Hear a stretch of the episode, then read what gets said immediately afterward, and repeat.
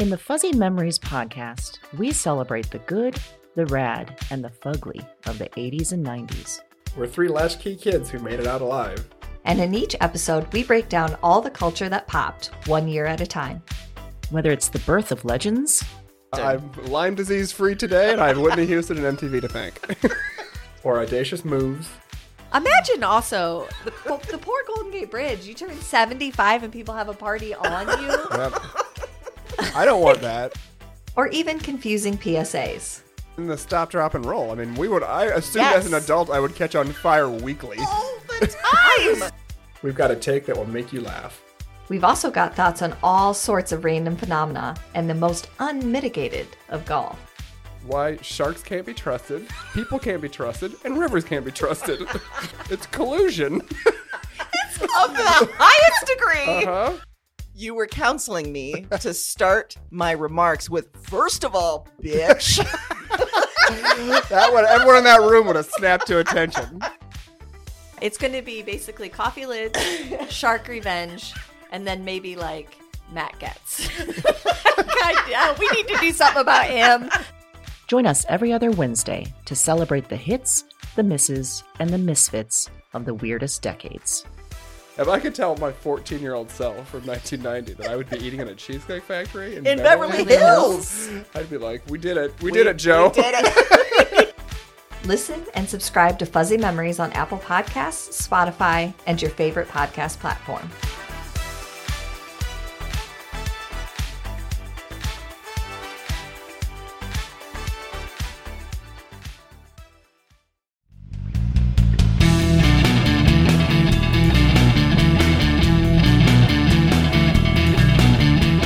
Hello, and welcome to Broads and Books. I'm Erin. And I'm Amy. And this is episode number 87 Ice, Ice Baby.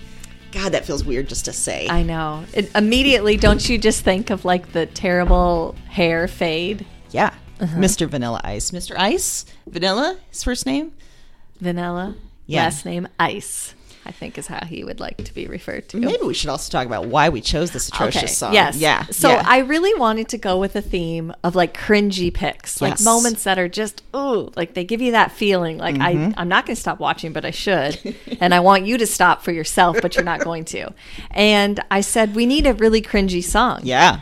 And Amy said, "What's more cringy than Ice Ice Baby?" And I have to agree. It, yeah. I mean, it's kind of, especially if you're around the age that we were Yes. when that came out. Like, even liking the song, I think we even knew this is not a good song, objectively. No, I mean I know all the words. I know all the words. I saw him in concert when he came to the fair a few Oh, years boy. ago with the I Love 90s tour. Uh-huh. And watching Vanilla Ice spray the audience with water instead of like champagne, you know, I think generally sad. It was an out of body experience. I'm not going to lie. It was cringy and also sort of delightful in like Yeah. a weird, like the world coming full circle kind of way. Mm-hmm. Yeah. You know, just to be clear, we're talking about books and picks that we actually like, but yes, they contain yes. They contain moments cringy of moments. ultimate Yes, cringe. Absolutely. Yes. We don't talk about books we don't like, No. but these just have some really wonderful cringe-worthy. Which is excellent moments. writing to elicit Yeah. that feeling in a reader. Yes. That's some stellar writing. so, what do you think makes something cringeworthy? man, this is kind of hard to pin down. It is. But I think there's an embarrassment factor where you're embarrassed for someone that isn't embarrassed themselves. yes. Do you think? Yeah, that's good. Okay. Like they're doing something yes. extremely like not cool or like I don't know if I want to go offensive, but they're just like doing something that they should I should know they probably shouldn't do and we're embarrassed for them, but they don't have the self-reflection enough to recognize like, "Oh, Yes. I should be embarrassed in this moment." Yes. Yeah, I agree. That's perfect. I think that's a perfect way to describe it. To say, Hmm. yeah, that you it's that innate feeling that you have like please stop, stop, stop, stop. Yes. But you know it's not going to stop. And I think about mostly in like a lot of like sitcoms or like you know movies where we see it happening Mm-hmm. Reality where the character TVs yes where we cringy. see the character like what are you doing why are you saying that why are you proceeding with this harebrained idea Terrible. and they proceed And, I don't know about you, but when I'm reading these scenes sometimes in a book, I'll actually I'll be like, "Ugh," out loud. You Yeah. know, you get that like gut I have to fight the tendency to just skim over it because I get like so uncomfortable. Yeah. It feels too like too much. Too much. Too much to go with. Yeah. Mm-hmm. Um, you know, I think that we both probably have a lot of cringy moments. Yeah. Moments maybe where we ourselves were embarrassed. Or we didn't quite know we should be embarrassed. Yes. Mm-hmm. Or however you want to define it. What's a, a cringy moment for you from your childhood? Well, I think that's why your definition was perfect because I remember, which I think maybe most people do as a child, but have that like sense of infallibility. Like Oh, you God, think yeah. no matter what, it's going to be fine. Yeah. And I, for whatever reason, thought that I was destined to be on stage. And so I oh, my. decided to try out. Oh, no. I think it was the community theater Oh, God. was putting on like a sound of music production Erin, no. and they had you had to go early to the grade school because they needed younger kids in it right with the adults. And they were going to audition us. And i convinced my parents to take me early with literally let's let's bear in mind i have no musical training. And how old are you at this point? oh i was still in elementary school because it was at the same building. I gosh third fourth grade maybe Okay. maybe so eight, young- nine, Yeah. somewhere around there. Okay. but I had no idea. Wasn't taking voice lessons. Oh. Okay. I don't even know that I was in piano yet. I wasn't doing anything to prepare myself. I'd never been in a show. I mean, But you thought you were destined for community center. I thought there. I am a shoe in to be one of these Von Trapp children. Clearly, I am meant to do this because I don't know if you saw Sound of Music, but clearly there was a kid with glasses and no coordination. Yeah. that was a big part of the musical, yeah, that was as I remember. Yeah. Yeah, yeah. Uh-huh. No, so I went and. Almost immediately, I kind of should have had the sense like I'm out of my depth here. Like these people look like they prepared. I they just I, like I got the sheets when I got here. I didn't think to get them ahead of time. I am not prepared for speaking or singing or dancing, but I'm going to do it. And I'm going to do it without any hesitation. And I auditioned. Spoiler alert. I did not make my community theater debut. And when I look back now, I think that was so cringy. But at the same moment, I almost want to hug your younger self for having the self confidence to be like, I am a freaking star, mm-hmm. and I'm going to show everyone.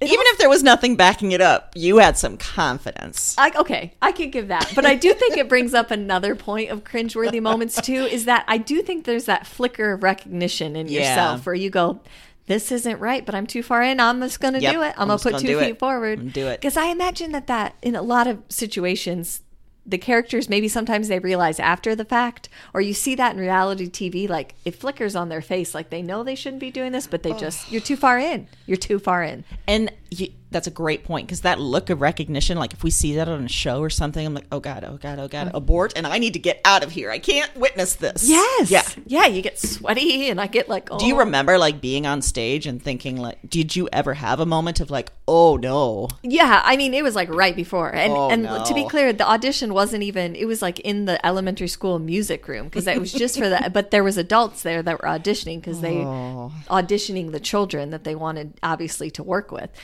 When I look back, I also think now with my lens, there's a little bit of cringe for those adults. Like yeah, you were taking it so serious, so serious that you went to the elementary school and were having them audition for this Sound of Music. That's a production. good point. Let's put the cringe on them. Yeah. you were eight or nine years old with some damn confidence, Yes. and these adults. Nothing in my life yet had told me that you need to be more aware of your skills before you do things. See, I like to think that you were just beaten down by the world, but oh. before that, you had this Oh. moment where you're like, "No, I, mean- am a bright, bright sh- shooting star." star. I'm a something star and I'm doing this. I know. I don't know what I imagined or how I imagined it going, but I know that I went with no prep. I didn't even think about prepping. I was just like, show up and here I am. You know, this is a theme because I remember when you said you challenged a boy to a race. Oh, yeah. to prove that women, yes, moment. where you were just like, I don't need to prep, it's fine, and you just show up, and you're like, oh no, this was a bad decision. There is a theme in my life Yeah. of that. Or I'm shooting baskets in gym for no reason and I get in a free throw contest with no preparation. Didn't even know I was entering in a contest when I was shooting the original baskets.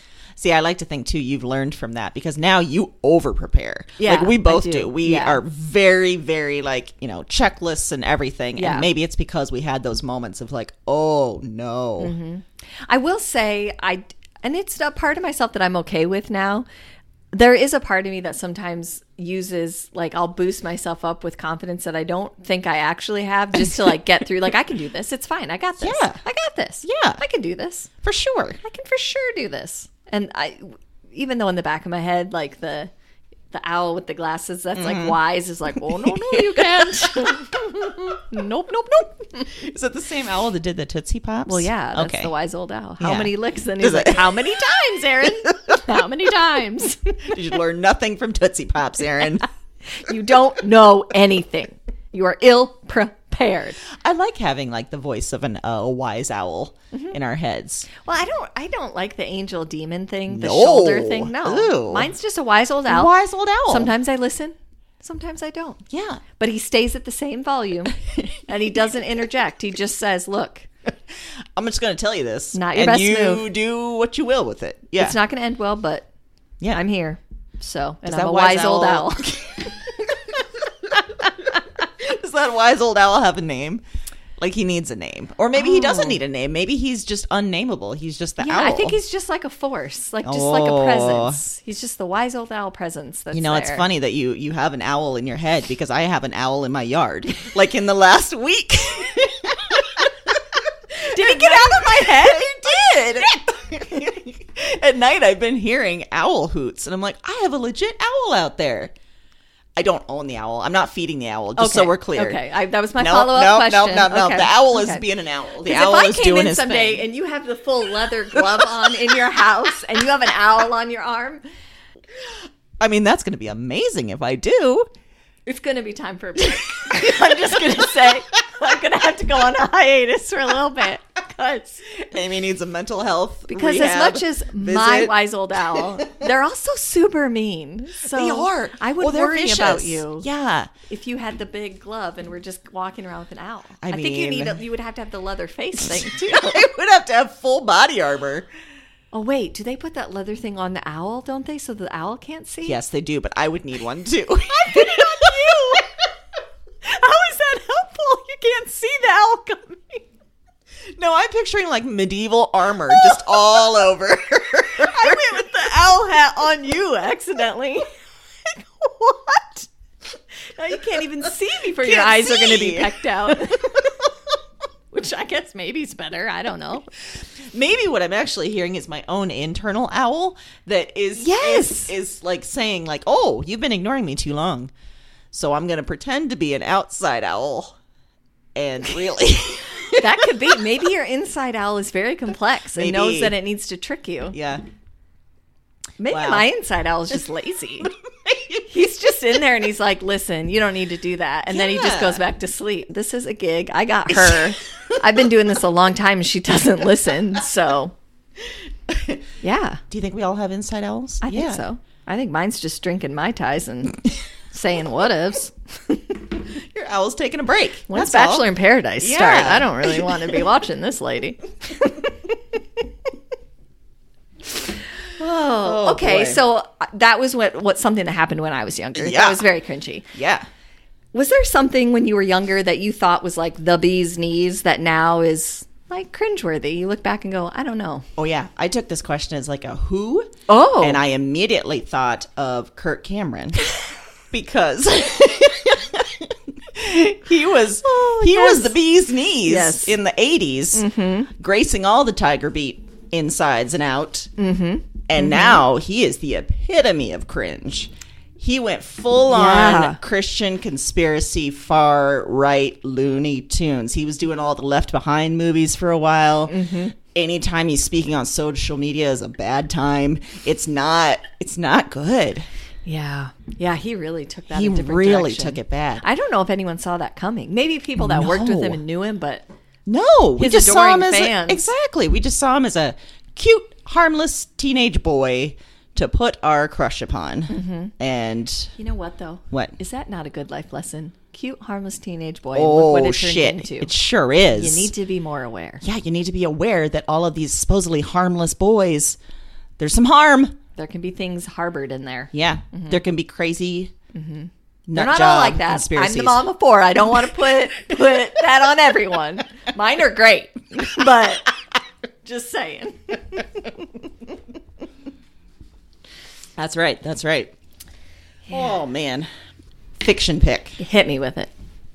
I've got a book from Patricia Lockwood Oh, that just came out. it's called No One Is Talking About This. yes. Have It's on my this? list. No, but list? I'm Okay. like I've been waiting. I'm so excited. This is something. Is it okay? Um, so the premise of this is that the narrator has achieved a sort of fame through social media posts on Okay. something called the portal, which I think we can safely assume is Twitter, Yeah. but also maybe all of the social media stuff right. together. Right. Okay.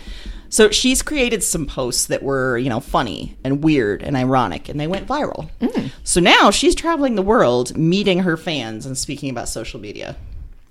But that's only sort of in the background because the book is such an interesting structure. There's little thoughts, little moments presented as you might see social media posts. Just like a short paragraph here, short paragraph here, a couple bullet points here. Like it's very oh. much like like you're reading a Twitter feed. Yeah. Really there's like offhand thoughts there's like you know strident demands for change there's like self-promotion all together in this weird weird feed. And the effect is i think as you're reading it it's like if you're if you might get addicted to twitter or other social like catching bits of overheard conversations um, or zooming into a crowd and getting like little mini hits Yeah. of their conversation it's this sort of unrelenting presence which is really cool. I, it's something how she's managed to do this and I think that the you know she's talking about the stuff that everyone is talking about you know with these little hits and stuff is often very important like there's a little paragraph about climate change there's a little paragraph about a, dis- a dictator you know Yeah. but does it stand out amongst all the other thoughts i mean when we've got like a dog video here and then we've got like something about oh shit we have a dictator like that you know that right. kind of yes. stuff Yeah. so the narrator, she's like trying to catch the thread and she's trying to catch like what's going on this hour, what's going on this minute, what's going on this day, and it just keeps constantly changing and she's trying to like calibrate and recalibrate and it just seems so chaotic. But then in the midst of this virtual sort of crowd, she gets a couple texts from her mom. And her mom says something is wrong and the narrator needs to come home. And the second half of the book, the narrator goes home to be with her sister who's having a baby. And the baby has Proteus syndrome, which is a condition that causes an overgrowth of skin and bone. And it means the child will likely die soon after she's born. So then we get this crazy collision of like real world, crazy emergency situation and all this, you know, real sadness and horror. And then over here in the portal, where it's all this other stuff, like it's it's some of the same things, but it's sort of separate at the same time. Yeah.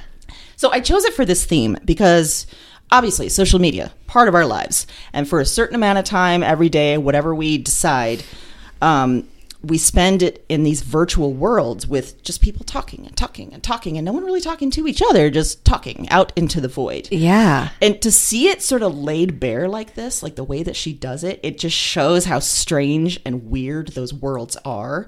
And it's super cringy to me. Like it just feels like as you're reading this, you're you're getting perspective and you're just like, oh God, oh God, that person, oh God. Like, oh, oh. so much cringe.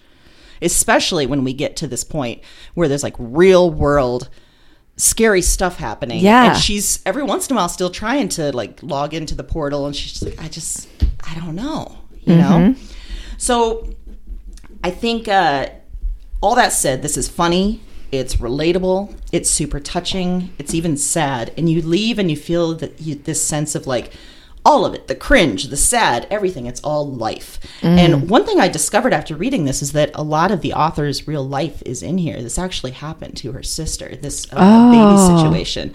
And she had herself had achieved a sort of fame online. And so she was sort of trying to figure out, like, what does this mean for me? What does this mean for my life? And then suddenly this emergency situation arises. And what does that mean?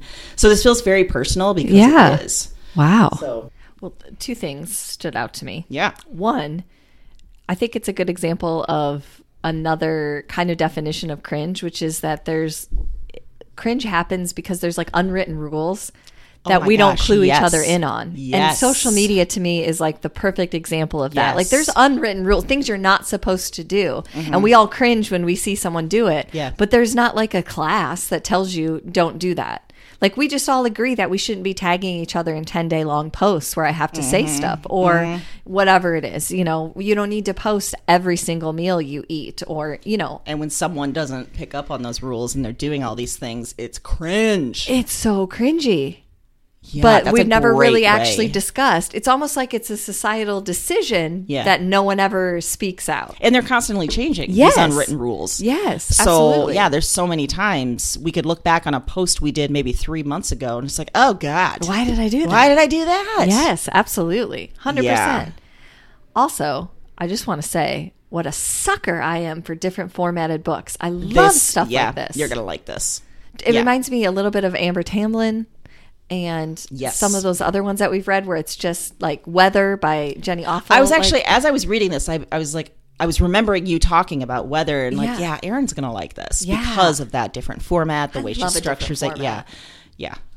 And I, I just love how everything that she does is sort of building to this sense that you get if you've been like, you know, scrolling the Twitter feed for a half hour or something where you just kind of like, you, you emerge out of it almost like from a cloud or something. Yes. Like, oh, oh, I have a body. Yeah, like I have a body and I got to go pee and I got to go Yeah. eat and I got to do these things. Or I don't know about you, but sometimes I like I get wrapped up in something that I didn't even know existed prior to Yes. opening Twitter. Like Yeah. I'm like, wait, what? What's happening? What's this fight about? Yeah, like, and then what's- I go into a deep dive, and I'm like, I don't even know these people. Why did I spend 20 minutes figuring this out? Yes. And you get this sort, sort of sense of like, oh, people are angry about something. What do I have to be angry about? I got to get angry and I don't Yeah. quite know about what. And yeah. yeah. And you're like, what? What? No. Yeah. This is weird. This Yes. is weird behavior. It is. yeah. I honestly, I mean, no judgment, truly, but I I don't know how certain people can spend so much time Oh or gosh. tweet as much as they do mm-hmm. or get involved as much as they do. I I do not have the cognitive space for it. I just get I get burnt out so fast, For sure. so fast. Yeah. I have to, you know, for a while, I think I was over, I think it was maybe around the early days of the pandemic. And then when the Black Lives Matter protests were start, like, I was addicted and I was looking at social a lot more often. And I had to sort of make a conscious decision of like, this is this is a lot. This is making my heart race every freaking time I open this. Like, I gotta stop.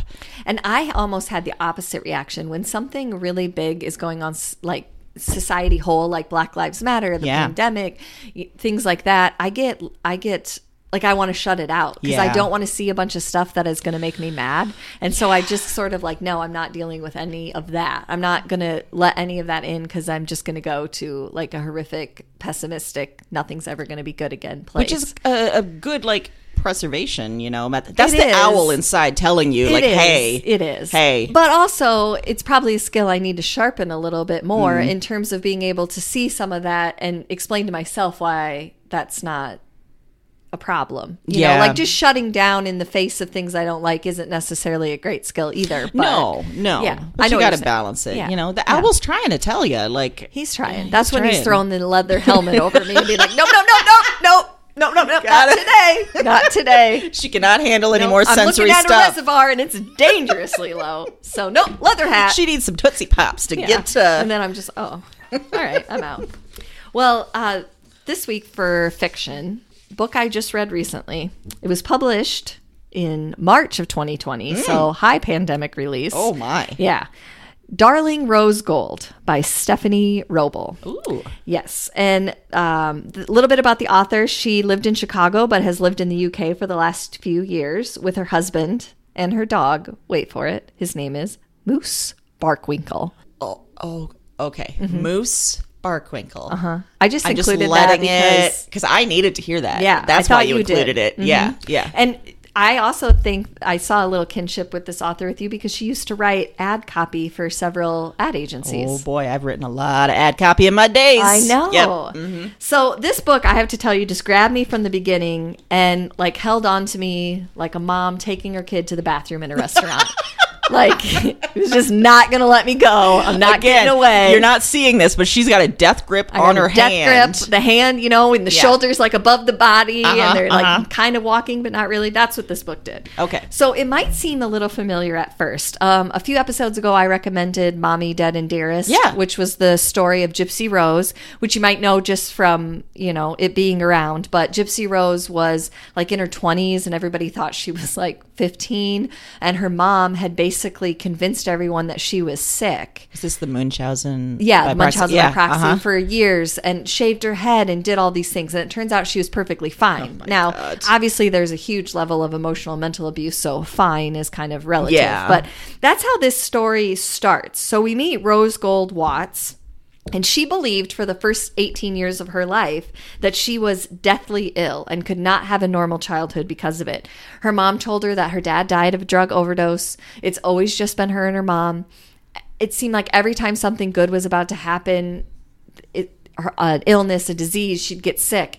And the doctors could never quite figure it out. So her mom was always taking her to a different doctor because she's like, we got to figure out what's going on with you. And that all seemed normal to you. But when the, to her, excuse me, when the book opens up, we find out that her mother, Patty Watts, is soon to be released from jail because when Rose Gold turned 18, 19, she realized that something wasn't right. And she ended up going to the authorities, and her mom got five years in jail for t- child endangerment Oh boy. and fraud. So, to everyone's surprise, when Patty's released, Rose Gold takes her in and says, You can live with me, just getting out of jail. Oh Rose Oh Gold, gosh. who's now 23 and has been on her own for five years. So, real quick in, as the reader, you have no idea who's scamming who or Oh, who's telling the truth or what exactly is going on because we see it goes back and forth from present day Rose Gold and Patty living together to back to childhood, back to Rose Gold in the five years she was on her own and how she had to kind of relearn everything she thought she knew about the world and how naive she was about things and how she did learn all of those things. I, I picked it for this because there were so many times in this book that I went, oh, oh, ah. because as she was trying to assimilate to the world around her she didn't know, she was just making so many faux pas because no one ever taught her.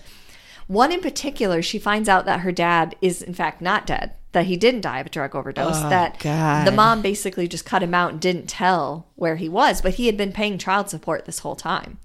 So he finds her because, of course, this is national news when she mm-hmm. gets put in jail. And her trying to relate to her dad, and her dad has a family of young children and a wife.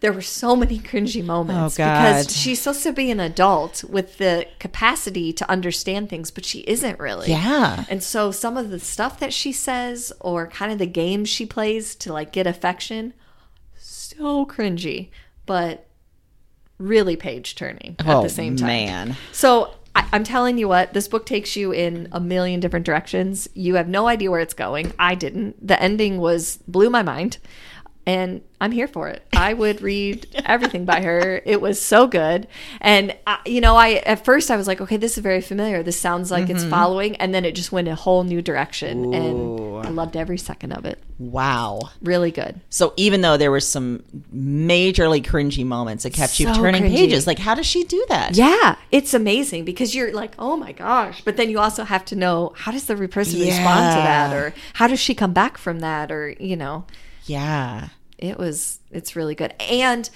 she does amazing job of getting in both of these characters' heads because mm-hmm. you're very much in Rose Gold's head and Patty. Like you're getting their viewpoints back and forth and being able to write those two very different characters. It's very well done, very interesting like I said, it was propulsive, and I I could not put it down. It was so go. Good. You know, that's one of the things that I love about doing this podcast is that I don't think before we were doing this, I would have thought of it in this way that mm-hmm. books, you know, the, the cringe factor in books and how that helps you turn pages, or that we could have developed an entire episode where we're talking about this kind of stuff. Yeah. But I love that we can just focus in on little bits Yes. of what makes book, what, ma- what makes books amazing. yes, was your owl getting ahead of you? My there? owl's getting ahead of me. My owl was putting the blinders on. He was and too And early. I got confused. You had a good point. Settle down, owl. I agree, and I love that. There's so many times that there's books that I've never heard of that you bring up, or books that we've both heard of and one of us read and said, "Yeah, yeah, yeah, you need to." Same. Yeah. Like before, um, you know, just thinking about uh, who's coming to the book fest. Like Taylor Jenkins Reid, I'd never heard of her before you brought Seven Husbands of Evelyn Hugo, and then suddenly I was like, oh, first off, she's everywhere. I don't know why I hadn't heard of her. she wasn't, And though, prior to yeah, that. that's true. Yeah. yeah, Yeah, that was relatively new. But Yeah. yeah. you've turned me on to so many people that I never had read before. Yeah, and Yeah. same, vice versa. Yeah. Yeah. so many good things. Of course, it makes our reading piles Difficult. dangerous It and does. difficult. It Yeah. does. It makes it very difficult. And while I'm reading, sometimes my owl is like, Are you really enjoying this? Because if you're not, cut it loose. I know. We've talked about that. Yeah. Yeah. And I had to readapt that skill because it wasn't Yes. a skill I had. And then I developed it. And then I felt like it was getting out of control. And so then I was like, okay, do, are you not enjoying this or are you not enjoying this right now? Is this just not Yes. meeting you where you are? Yes. Because we've talked about that. Like we have a huge TBR pile. Sometimes the book that I just bought is not the book that I read mm-hmm. next. I need, I want something else. Or Yeah. I'm like, oh, you know what? This is the perfect time to read X, Y, or Z. And that's okay too. And that's what I love about all the holds at the library because by the time they come to me, sometimes I'm not really interested anymore. But Yes. sometimes there's something where I wasn't quite sure and it's hitting me good right at that moment. Yeah, agreed. Absolutely. I agree. The same. Yeah, you're like, mm-hmm. oh, no, I. I'm past that now. So, moral of the story is this podcast is great. It's personally so fulfilling. And it's just icing that we have listeners. I mean, again, we've been preparing this for this our whole lives. Our whole lives. It makes reading um, even more enjoyable, knowing we get to talk about it to you listeners. so take that, director of Sound of Music. I found my own stage and my own voice. I wasn't ready at age eight, but I'm ready now. You know what? I didn't want to be a Von Trapp. Wanted to be my own Von Trapp. I don't know how to segue from the Von Trapps to this book, so I'm just going to make a hard, hard turn. Hard turn. And go to other genre books. Yes. And the book that I picked is called Mediocre The Dangerous Legacy of White Male America. Ooh, I remember when you were reading this. Oh boy, this is from Ijama Oluo. This came out last year in 2020. And I learned while I was sort of reminding myself this week about this book, like where this came from. I read an article where it found I found out like where this idea came from. When Ijama was at a writing retreat with other women, um, they you know they did their work during the day and then they gathered together every night to talk about their work, and they found themselves talking a lot about men. And here's a quote that she says. We talked about the white men in publishing who are constantly devaluing our work. We mm. talked about the male writers who would grab your ass at book fairs or offer to give you feedback on your work and then try to sleep with you. We talked about how much time we had spent writing about shitty white dudes. Mm. Because if we weren't writing about the president, we were writing about how men without uteruses should not control our reproductive choices, or about how rapists should actually go to jail for rape, even if they were gifted athletes. First off, hell of a paragraph Yeah. And it's so accurate because i like immediately placed myself anytime you and i are getting together anytime we talk to really anybody there's always some story about a shitty white dude Yeah. yeah, there is. Yeah. so in the years since trump was elected ijama saw you know this this sort of trend you know mm-hmm. they were always talking about this coupled with this sort of growth in white male rage you know all mm-hmm. these new and riots and online and everything so she wrote this book which digs into some of our central like american stories and how a lot of times they're all bluster they're all lies hiding some pretty mediocre men mm-hmm. and how that's a legacy that's still with us today and that mediocrity turns into systems that men then protect. So mm-hmm. here's some examples. William Buffalo Bill Cody. He we may sort of vaguely remember him as like a showman from Yeah. the 1800s, right? He made a whole reputation for himself as a sh- as a soldier and like this righteous man. He actually was just an asshole who was hunting indigenous people for sport and killing a lot of buffaloes. And he turned this into a whole thing about how he was this decorated war hero, blah blah blah. No, none of that. In modern times, there's Bernie Bros. Oh. The men who proclaim, you know, their liberal sort of cred, mm-hmm. and they're talking over and physically silencing other women, other mm-hmm. people of color. There's the story of the leadership at Yahoo, where and, and this is one like many other stories that Ijama sort of noticed, where failing corporations hand the reins to a woman so they can sort of be like, look, look at us, look at we did this. But it's mm. right before the company falls, and then they can then blame the woman after that. Which after she put that out, I was like, oh my god, ah. that happens all the time. That's right. Oh. And think about the decision that that woman has to make. Like this is a Yes. great, technically on the face, a great is opportunity. awesome. You want to take it as advancement, but you also know, like You I'm know. being set up. Yeah. And she gets into it like some of these people like for sure they had to balance that. Like do I do this and maybe take the blame for this? But I'm also sort of shattering a glass ceiling and like yeah. There's uh, her own Shattering story. the glass ceiling and then getting blamed for making a mess. Ex- That's what's happening. exactly. Yeah. Yeah. Yeah, you shattered it and then I cut my foot and now I'm pissed. Mm-hmm. Yeah. Yeah. Um, there's also Ijama's own story where she talks about race and gender online, and she has been doxxed and swatted. And if I remember my right, God. doxxed is where they publish your very personal information online. Swatted is when they actually send a police SWAT unit to your house on the claim of some violence being uh, Right. gone. Also, she has just email folders full of hate mail that she's labeled fan mail, which I Oh. think is pretty great Yeah. So there's so many stories like this in history Mm-hmm. right now that you're going to recognize there's stuff about like football there's stuff about the church like there is a lot Mm. of really interesting things a lot of trends you're going to recognize and understand as part of this legacy that continually protects itself and hurts everyone else in the process Mm-hmm. and the reason i chose it for this theme is i think so many white men are just straight up cringe and there's not a lot that they're doing to to dissuade that. Mm-hmm. I, and I, I say that because we are obviously women. We you know have heard stories of women of color or any person that's not a white straight male mm-hmm. with stories like this, mm-hmm. where they're coming up against this you know just straight up mediocrity that is being protected, where we're having to fight harder to get into the same spaces or to get the same Right. recognition or all of that kind of stuff. For sure. Um, we see a lot of dudes with bluster that's not hiding a lot of talent, um, but they're in power. And what I like about this book in particular is it's showing the pattern as part of other things we've been talking about, like white supremacy, systemic sexism, rape culture. And Ijama has a quote about what she wanted this book to be for. And she says, I want everyone who reads this book to see that we aren't just talking about a few bad dudes. We're talking about deliberately constructed identities and systems of power. Mm-hmm. And it, I, I really enjoyed that, you know, this was all sort of tied into those bigger systems while giving us plenty of cringeworthy moments mm-hmm. where we read it and think, ugh, you're the worst. And ugh, I know so many dudes like that. Yeah. I mean, not so much anymore. I don't hang out with a lot of straight white dudes. Right. Yeah. But, you know, worked with a lot of them Yeah. in the past. So, terrific book. Plenty of uh, historical and current cringe Yes. that helps you realize kind of why we're in the mess that we're in.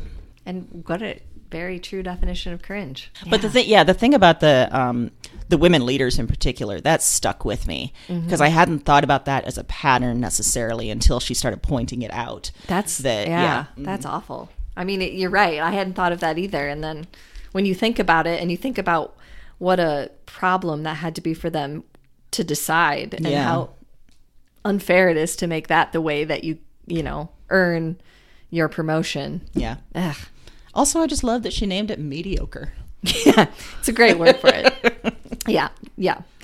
Well, my uh, other genre pick this week is a collection of short stories that was just published in September of 2020 um, by Disha Filia called The Secret Lives of Church Ladies. Ooh. Um, and like I said, collection of short stories. One thing I wanted to say about this author, um, I kind of I didn't know much about her, so I did some reading prior after I read the book and knew that I was going to recommend it. Um, her writing on race, gender, culture, and parenting have appeared in McSweeney's, Washington Post, New York Times, like all the big ones. Yeah. obviously good reason because she and her ex-husband wrote this book together co-parenting 101 helping your kids thrive in two households after divorce Wow. like to be able to write that with your ex-husband Holy shit. like automatically i think she must be amazing Yeah. so This is a collection of short stories dealing with black women and particularly black women in the church. So the stories all have different formats, different points of view. Sometimes there's some common characters that pull through, but it's really a lot about the secrets that we keep from others and from ourselves and how much we're willing to put on the line sometimes for religion or the idea of Christianity mm. or the idea of the appearance of what we're supposed to be. Mm-hmm. So, a few of my favorites there's one called Dear Sister, which is formatted like a letter to a sister from a sister that she doesn't know she has because their dad has died. Oh. And so it's kind of outing this whole and giving them the background of the family and it's flows like a letter, but it's also so full of information. Very cool. Um, another one is uh, there's a grandmother raising her granddaughter, and the voice of the granddaughter is portrayed through the grandma reading her diary, finding her diary Oh. in her room and reading it, which is huge violation. Oh, but that's a big cringe right there. Yeah. so cringy. Oh. Um, but my all-time favorite in the book is the short story called "Instructions for Married Christian Husbands." Oh. And the female narrator lays out the rules in a very organized and succinct manner for entering into an affair with her. And she has some rules and some things that are going to happen and some things that are not going to happen. And it is cringy at some points and oh, amazing. and amazing, It's yeah. so amazing. And so I picked it for this theme because there's like like we pointed out already some very cringy moments which i think i decided as i was doing some of this prep happens when there's a certain level of vulnerability Ooh. when someone's putting themselves i think that's why we always feel cringy for someone else because we know that there's a certain level of confidence that you had to take to do whatever we're watching Oh man, that's a good and we're Yeah. realizing oh maybe you shouldn't have had that conversation. Yeah, you overshot. right yeah, there. or this yeah. was maybe not the time to be vulnerable Yes. so Oh, that's such a great way of putting it. Yeah. Yeah. And maybe that's why we feel such cringe because we're understanding their vulnerability. Like, because Yes. we've been vulnerable so many times. We're like, oh, God, oh, God, I know what's going to happen. And- Yeah, because we sense that there's an actual hurt that's going to happen there because Ugh. of that. And I think that that happens especially with people who are new to it. Like as you're if you're not used to being vulnerable, if you're not used to sharing emotions, that sometimes that stuff comes out in a weird, awkward, cringy way. Oh, it doesn't boy. always come Yep. out in the nice package that we expect. Um, and I particularly when I was thinking about this, there was one story in here called Peach Cobbler, and there's this really raw conversation with mother and daughter, and they're both have amazing perspective and really good points, but they're just not communicating effectively with each mm-hmm. other. But as a sort of outside observer, you can see what's happening. You can see what they're trying to say. It's just not there yet. Mm-hmm. And it's cringy because you want it to be better for them. And you know that their relationship could benefit from it being better, but you also know that neither of them are in a place to do that. Yeah. So it's Yeah. cringy. You get that cringy feeling, but you also know, okay, you know, there's it, maybe it could work out. They, they'll get better at it, and it'll get better. But I, it was really good. I enjoyed it. It's kind, it's shorter, so you Mm-hmm. can get through it really quickly. But I thought it was great. That's awesome. And that reminds me, like you saying the the last story about conversation and dialogue and that being a sort of cringe thing on its own. Mm-hmm. I I have such memories of reading or seeing conversations and dialogue where there is such cringe because you're like, oh, that's the exact worst thing to say in this moment. Yes. But then also placing myself there and remembering times where I've had vulnerability and I don't like it and I feel I say something real stupid. Yes. And it's like, oh God, yes. Yeah, yeah, cringy sometimes because you're just trying to close off instead of just you know following the moment through. So cringy can come out of shame and embarrassment, but it can also come out of fear of being rejected. Yeah. like I'm I'm vulnerable here, and that's uncomfortable, so I'm going to reject you before you reject me. Mm-hmm. I was also thinking, then there's just straight up like oblivious uh, cringe. Well, yeah. where do you remember the SNL with Regina King? And there was a sketch where she was like on a dating show. Yes. And it was like, who's the cringiest? Like she was turned on by cringe. And so Yes. these three dudes then exhibited this amazing cringe. Yeah.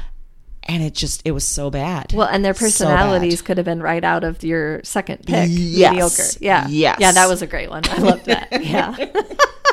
Very true. Well, thinking about um, you know conversations and, and especially those around vulnerability, um, I think that's where my pl- my pop culture pick comes in, and it's a show from HBO Max, Aaron. What? Came out last year before we knew what HBO Max really okay, was, before uh-huh. we became evangelical about HBO Max. Uh, the is called Love Life. It Oh. has Anna Kendrick. Yeah. And she plays a woman named Darby. And we follow her for almost 10 years as she enters the real world out of college. And Darby, you know, she's an adult now. She just wants to be loved, just like most other people. Uh, you know, she has the desire, like a lot of us, wants to find the person that's going to be our person, you know, that's going to support us and love us and make us better. And again, that's a lot to ask of a person and she's going to find that the people that you think are the people they're not the people kind Right. of thing she doesn't have the owl really telling her the right things She hasn't yet. honed the owl, trained it well yeah. yet. Mm-hmm. yeah in real life it's real hard to find such a person and to learn from and recognize mistakes that will help you find if that person is the person Mm-hmm. so each episode is about a significant other in Mm. her life like the first episode's about her first real love which ends in part because they're young they're right out of college and they're seeking job opportunities that are going to take them away from each other um, then there's an episode about an older man that she works with. Um, it also focuses on other key relationships in her life, like her mom and her best friend. And along the way, she's building a career in art curation from some grunt jobs in galleries to a museum to her own business. So at first, you know, I think when I first saw this and I saw Endrick, Anna Kendrick, I was like, oh, this is going to be pretty light viewing. It's Yeah. going to be like, you know, pretty funny and everything. And, and it is. It's funny, it's sweet, it's compelling. It's kind of like a romantic comedy set up in a way. But then it really gets into the hard work of becoming a person mm. and learning about what relationships are good and what relationships are bad. Mm. And that can be really hard as an mm-hmm. adult. Mm-hmm. Figuring out what you want, figuring out what you don't want, mm-hmm. um, coming up against some of the darker forces in your own psyche and those in the people around you. I saw a lot of really familiar pain in here, you know, from like choosing the wrong people to just learning how to be a person, along with so many cringy moments of becoming an adult. And that's why I chose it here because I think a lot of us can look back at our 20s in particular and just ah, just cringe. Like I feel my body seizing up. Like my arms just kind of go into my chest and like, oh God. Yeah. Oh God. So many mistakes, so many embarrassments, so many regrets. And she has so many of them, as do some of the people around her in her life. But what I like is here, you know, it's all there. And as a viewer, we can see some of the lessons that she's learning and we can see them coming. Mm-hmm. But in the midst of it, you know, you're just living and she's just living. And mm-hmm. that's what Darby's doing, just trying to make some sense out of all the cringe mm-hmm. and and to move forward. I think it's a really satisfying watch and I, you know, I got a lot more respect for Anna Kendrick. I've liked her in many things, but here you see her doing a lot of stuff you haven't necessarily hmm. seen in other movies. Yeah. Um, also, good news. Uh, there's another season coming, not about Darby. It's about someone new, Oh. and the someone new is William Jackson Harper from The Good Place. Oh. so that should be kind of interesting. Yeah. to see where that goes. So almost, uh, it kind of sounds like it's going to be like an anthology series, you Oh, know, with like new characters going forward. But I like that. yeah, Ooh, okay. I've seen that a couple times and I haven't dived in, but I will. go for it. Which I know is shocking because it's on HBO Max. Well, there's just so much on HBO Max, Aaron. I know. I know. Why don't you get in all your messaging here that you want to, you know, get paid for? I, I don't know what else to say. I mean, I think that I have clearly and concisely and succinctly explained how in love I am with Yeah. HBO Max. And, either you want this or you don't. And I think continuing to chase you is starting to get cringy, HBO Max. And I need you to give me some sign because the owl's about to pull the curtain on this. Yeah, the owl's about to be like, stick a Tootsie Pop in that and Yeah. stop we're it. Done Yeah. talking about it. Yeah. We're not, but it is what Yeah. it is. Mm-hmm. Well, I actually picked something this week from Netflix. So- What? I know. Is the love affair over? No. Okay. No, I'm just trying to pretend that it's, you know, taking a back seat. Okay. Uh, this is called How to Fix a Drug Scandal. Whoa. Yes, and this is a four-part documentary on Netflix by Aaron Lee Carr, who is the who produced The Mommy Dead and Dearest, Oh. among others. She's kind of an up-and-coming uh, documentary filmmaker, but has a lot of accolades and for good reason. So this details the story of Massachusetts, who in a very short time was rocked by two separate drug lab scandals. So a drug lab, it, I wasn't familiar with this entirely. So when someone's arrested and has possession of whatever drugs that are illegal, those drugs have to be sent to a drug lab with a certified chemist to test and make sure that they are, in fact, an illegal substance. Because obviously they couldn't make a possession charge stick if it was baking soda or, you know, something else. Yeah. Even if even if they've admitted that it was illegal substance, they still need to verify that it was. Huh. Um, so, and I didn't realize that that mm. this is a job that people have. But in Massachusetts, they had two scandals. One, in this lab, they have a chemist who's addicted to drugs, Oh, oh. And so that's going to color your view. performing her job while high, and then ends up getting caught because she's stealing Yep. the drugs and I mean, replacing they're just them there. with fake drugs. Oh. Which is a problem oh. because now the evidence bags are messed up, right? Because Oh now in cases where she said that there was illegal substances, which there by her test there were, now whether or not that can be verified because she was high, but now when they oh go back, they're not positive because she took the drugs out. Okay. The other has a chemist who's just addicted to success, is like, I'm going to be the best at this. And so basically just forged a whole bunch. She was doing like Oh four times the work of any other chemist. Why does it have to be women? Come Yeah, on, man. yeah. So Sonia Farrick is the one that was addicted, and Annie Ducan was the one that was just forging things. But essentially, both left thousands of people's cases and futures up in the oh air Oh my god. because you have people that were either sentenced based on these things, especially in Annie Ducan's case where they weren't even tested. Now, there's a little bit ease with her because you could go back and test it. She didn't tamper with the evidence Yeah, like yeah. Sonia Farrick did. But there is so many cringy moments in this. It's kind of about like what do what does the prosecutor's office do? What does the attorney general do? How do they fix this? And they go about it in some very weird ways that you're going to be like, why was that the route that you chose? But there's so, some moments that really made me cringe where they gave um, Sonia, the one that was addicted to drugs, kind of a deal to be in front of a grand jury and explain everything, like how she did it, kind of with immunity, so that they could get all the information and figure out how much stuff was actually tainted. Because the attorney general tried to sell it that it was just within the last couple months that she had developed Oh, no, an addiction. it wasn't, was no, it? No. And the attorney general went as far as to hide some evidence from the defense attorney Jesus. who was trying who had a bunch of clients who went through this lab and he was trying to figure out how bad this was right so he's supposed to have that evidence and he wasn't given it because basically sonia farrick was addicted before she started oh. so the attorney general knew this was a problem because one where's the drug testing for your employees? Two where's the oversight for your employees? So many questions. And they found stuff in her car like of her uh, on her own independently trying to get drug abuse help. So they found like journal type stuff in her Oh, car. It- it- and her on the stand having to explain these things just so cringy and so cringy when you think about some of these people making these decisions and thinking oh nothing's going to come of this they're never going to find this out i'll just say that it was Oh my just a couple God. months so many moments. It's really well done. The interviews are really interesting. It's a really interesting look at uh, the justice system, especially in terms of drug convictions and drug cases.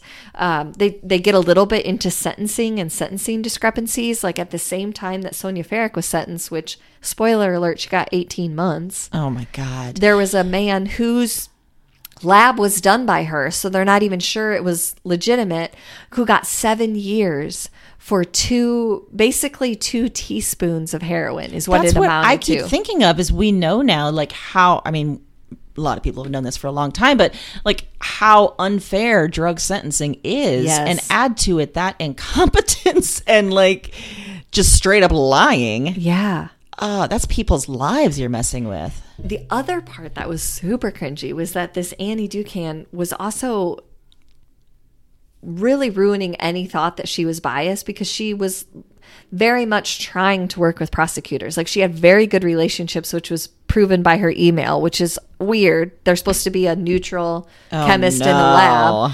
And there's some where she was clearly trying to flirt with one of them and it was landing real weird and it was so cringy. Oh, it was just this is it's so interesting. Like I said, it's four parts. Each part's like an hour. You just kind of can't believe that it happened. I I didn't remember hearing anything about it. Mike said he thought that he did hear something about It it. sounds vaguely familiar, but I don't. Yeah, I didn't and know they the happened details. within like months of each other, Oh and one was like in kind of like east and west is how it was, like the east Massachusetts area, west Massachusetts, but they were both dealing with this kind of same breakdown of their whole system. Well, then you start to question like what's happening in other drug labs in other states in other areas. Like, Mm-hmm. there's got to be more stories like this that we're just not aware of yet. Uh, yeah, and I I thought that too, but then y- you do get a little bit of a sense of almost relief because they're talking to other people and being like why is the lab running like i mean there's a little bit of Okay. shock that there weren't certain things in place that, Okay. that there isn't this isn't the way and it's funny that doesn't come up until later in one of the episodes but in the first episode they were showing the inside of this lab and i was like why does it look like that how can that even be like before i even knew there was a scandal i'm like I, why would you test anything there that Oh, doesn't God. seem so and then later you find out yeah none of this was really but you also find out that that's the state holds some responsibility. They were super underfunded. And but then also just put upon to do all these tests all the time. They were trying to do like four times what they should have been doing with like half of the funding they should have had. And so what do you expect is going to go by the wayside you know? So lots of things to think about. A lot of cringy cringy stuff It's the epitome of cringe so much cringe that is really destructive. You know, we talked about like cringe that just hurts you, Yeah. or just hurts. You know, like yeah, Yeah. That's a widespread cringe. It's a really bad cringe. So That's like cringe. vanilla ice level cringe, Yeah. which is epic cringe. The most cringy thing I think about Vanilla Ice whenever I think about him is that MTV interview where he's like, mine goes dun dun dun dun dun dun dun dun. This is the one where he's trying to differentiate his song, From- which he ripped off from Queen mm-hmm. and Bowie. And yeah. his argument is dun dun dun dun dun dun dun, yeah, nobody. which means nothing. No, it means it's not nothing. notes. It's just nonsense words. It's not actually a defense. It's just you sort of humming. was he trying to defend? Like, was he getting hit with fines? Is that why? I, I don't remember. I think don't so. either. I, at first, I think it was just people were saying like you ripped this off, and Yeah. he was coming out. Because then I think after that, it just went straight into he wasn't saying anything anymore. Yeah. Could, probably because his PR team was like, shut it down. Stop please it." Do not do dun dun dun dun duns. we talked about this. That is not a defense. You can't just go dun dun. It doesn't work. And also, you're not at Queen and Bowie levels, so just you know, slow it down. like, Just just stop it. Pump the brakes. Yeah. Pump the brakes. Ugh. Drop the mic like a vandal. Pump the brakes. All right, stop. I collaborate and listen. And I obviously, you weren't collaborating. No, you weren't. You were just taking. And You were just taking. Oh boy, do you Really? think the youths even know that song? I know Evan does because I he? played it for him. Oh boy, mm-hmm. what did Evan, the 14, 13, 14 year old? I, it was a while ago that I played it for Oh. him, and I introduced him to it, and he was nonplussed. I mean, that's the right reaction. yeah, I mean it's valid. Yeah. Yeah. he's got good instincts. I think that was a test you passed. I mean, I sang the whole thing in the car, but that's fine. It's fine. It's fine. Oh boy. Um, I would like to admit that I did something that was super cringy Ooh. as a ride or die. oh, today. What was it? which is something I meant to do at the beginning. When? And now I have to do it now because I'm so cringy. Your book is out for pre-order, and I didn't say a word at the beginning of this episode. I was so excited to talk about cringies that I didn't even talk about that. yeah, and hopefully my book coming out is not cringy. So it's Well, just no, like of course yeah, it's not cringy, Yeah, but it's out for pre-order, which means you can order it. Sure can. Which means you can put in those credit card hot digits and know that a book is coming. You're damn right it is. It's a real thing. And you know, it's a good thing you brought that up because this week you texted me, you're like, you have a book coming out. And I was like, I don't like I'm in a weird headspace right now. I'm not really getting it. Like I feel weird. And you're like, if you were a mediocre man, you would be excited about this. I'm like, you're right. You're right. yeah. So this week I was really channeling a mediocre man and I'm- like, I'm I gotta pump this up. I'm glad. And Yeah. I don't mean that like that's the level you're on. No, You're no, no. far above. No. I just mean level that level of confidence you need to be taken in. like direct messaging, you know, Yes. people on Twitter and stuff. Yeah. Yeah, about that. Yep. And clearly never listening to our show. Never listening to our show. Just saying, like, hey, you mm. need to talk about my book. Can I come on and talk about my book Yeah. that Not that that happened. It might be like a pamphlet, is what I thought it looked like. But I mean, what else? You do you. Maybe that shows that we're at a a, a stage mm-hmm. in our you know Yeah. fame. Mm-hmm. You might call it another stage in our fame. Next week, we are at the book festival live. Virtual live. And, you know, as we've said before, show up in your PJs. Do it. Drink a cup of coffee. Do it. We got special announcements coming. we got it. all sorts of stuff. Yes. So join us. Join us. Yeah. In the meantime, Happy reading.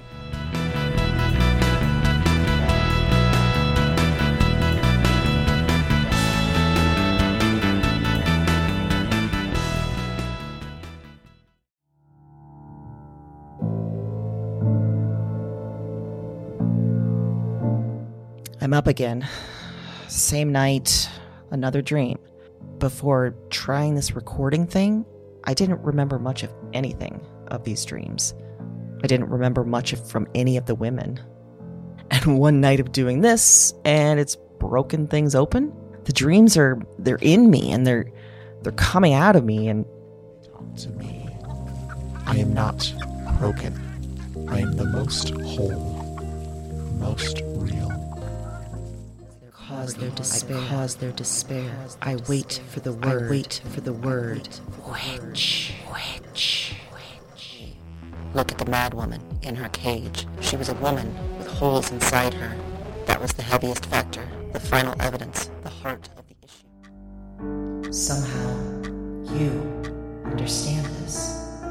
You, you, you hear me. Wherever you are, whatever this is, you. This isn't a dream journal anymore. It's not. That's just. It's just fact. Because now this is this is some sort of record. What are these dreams? Maybe there's a better question. Who are these women?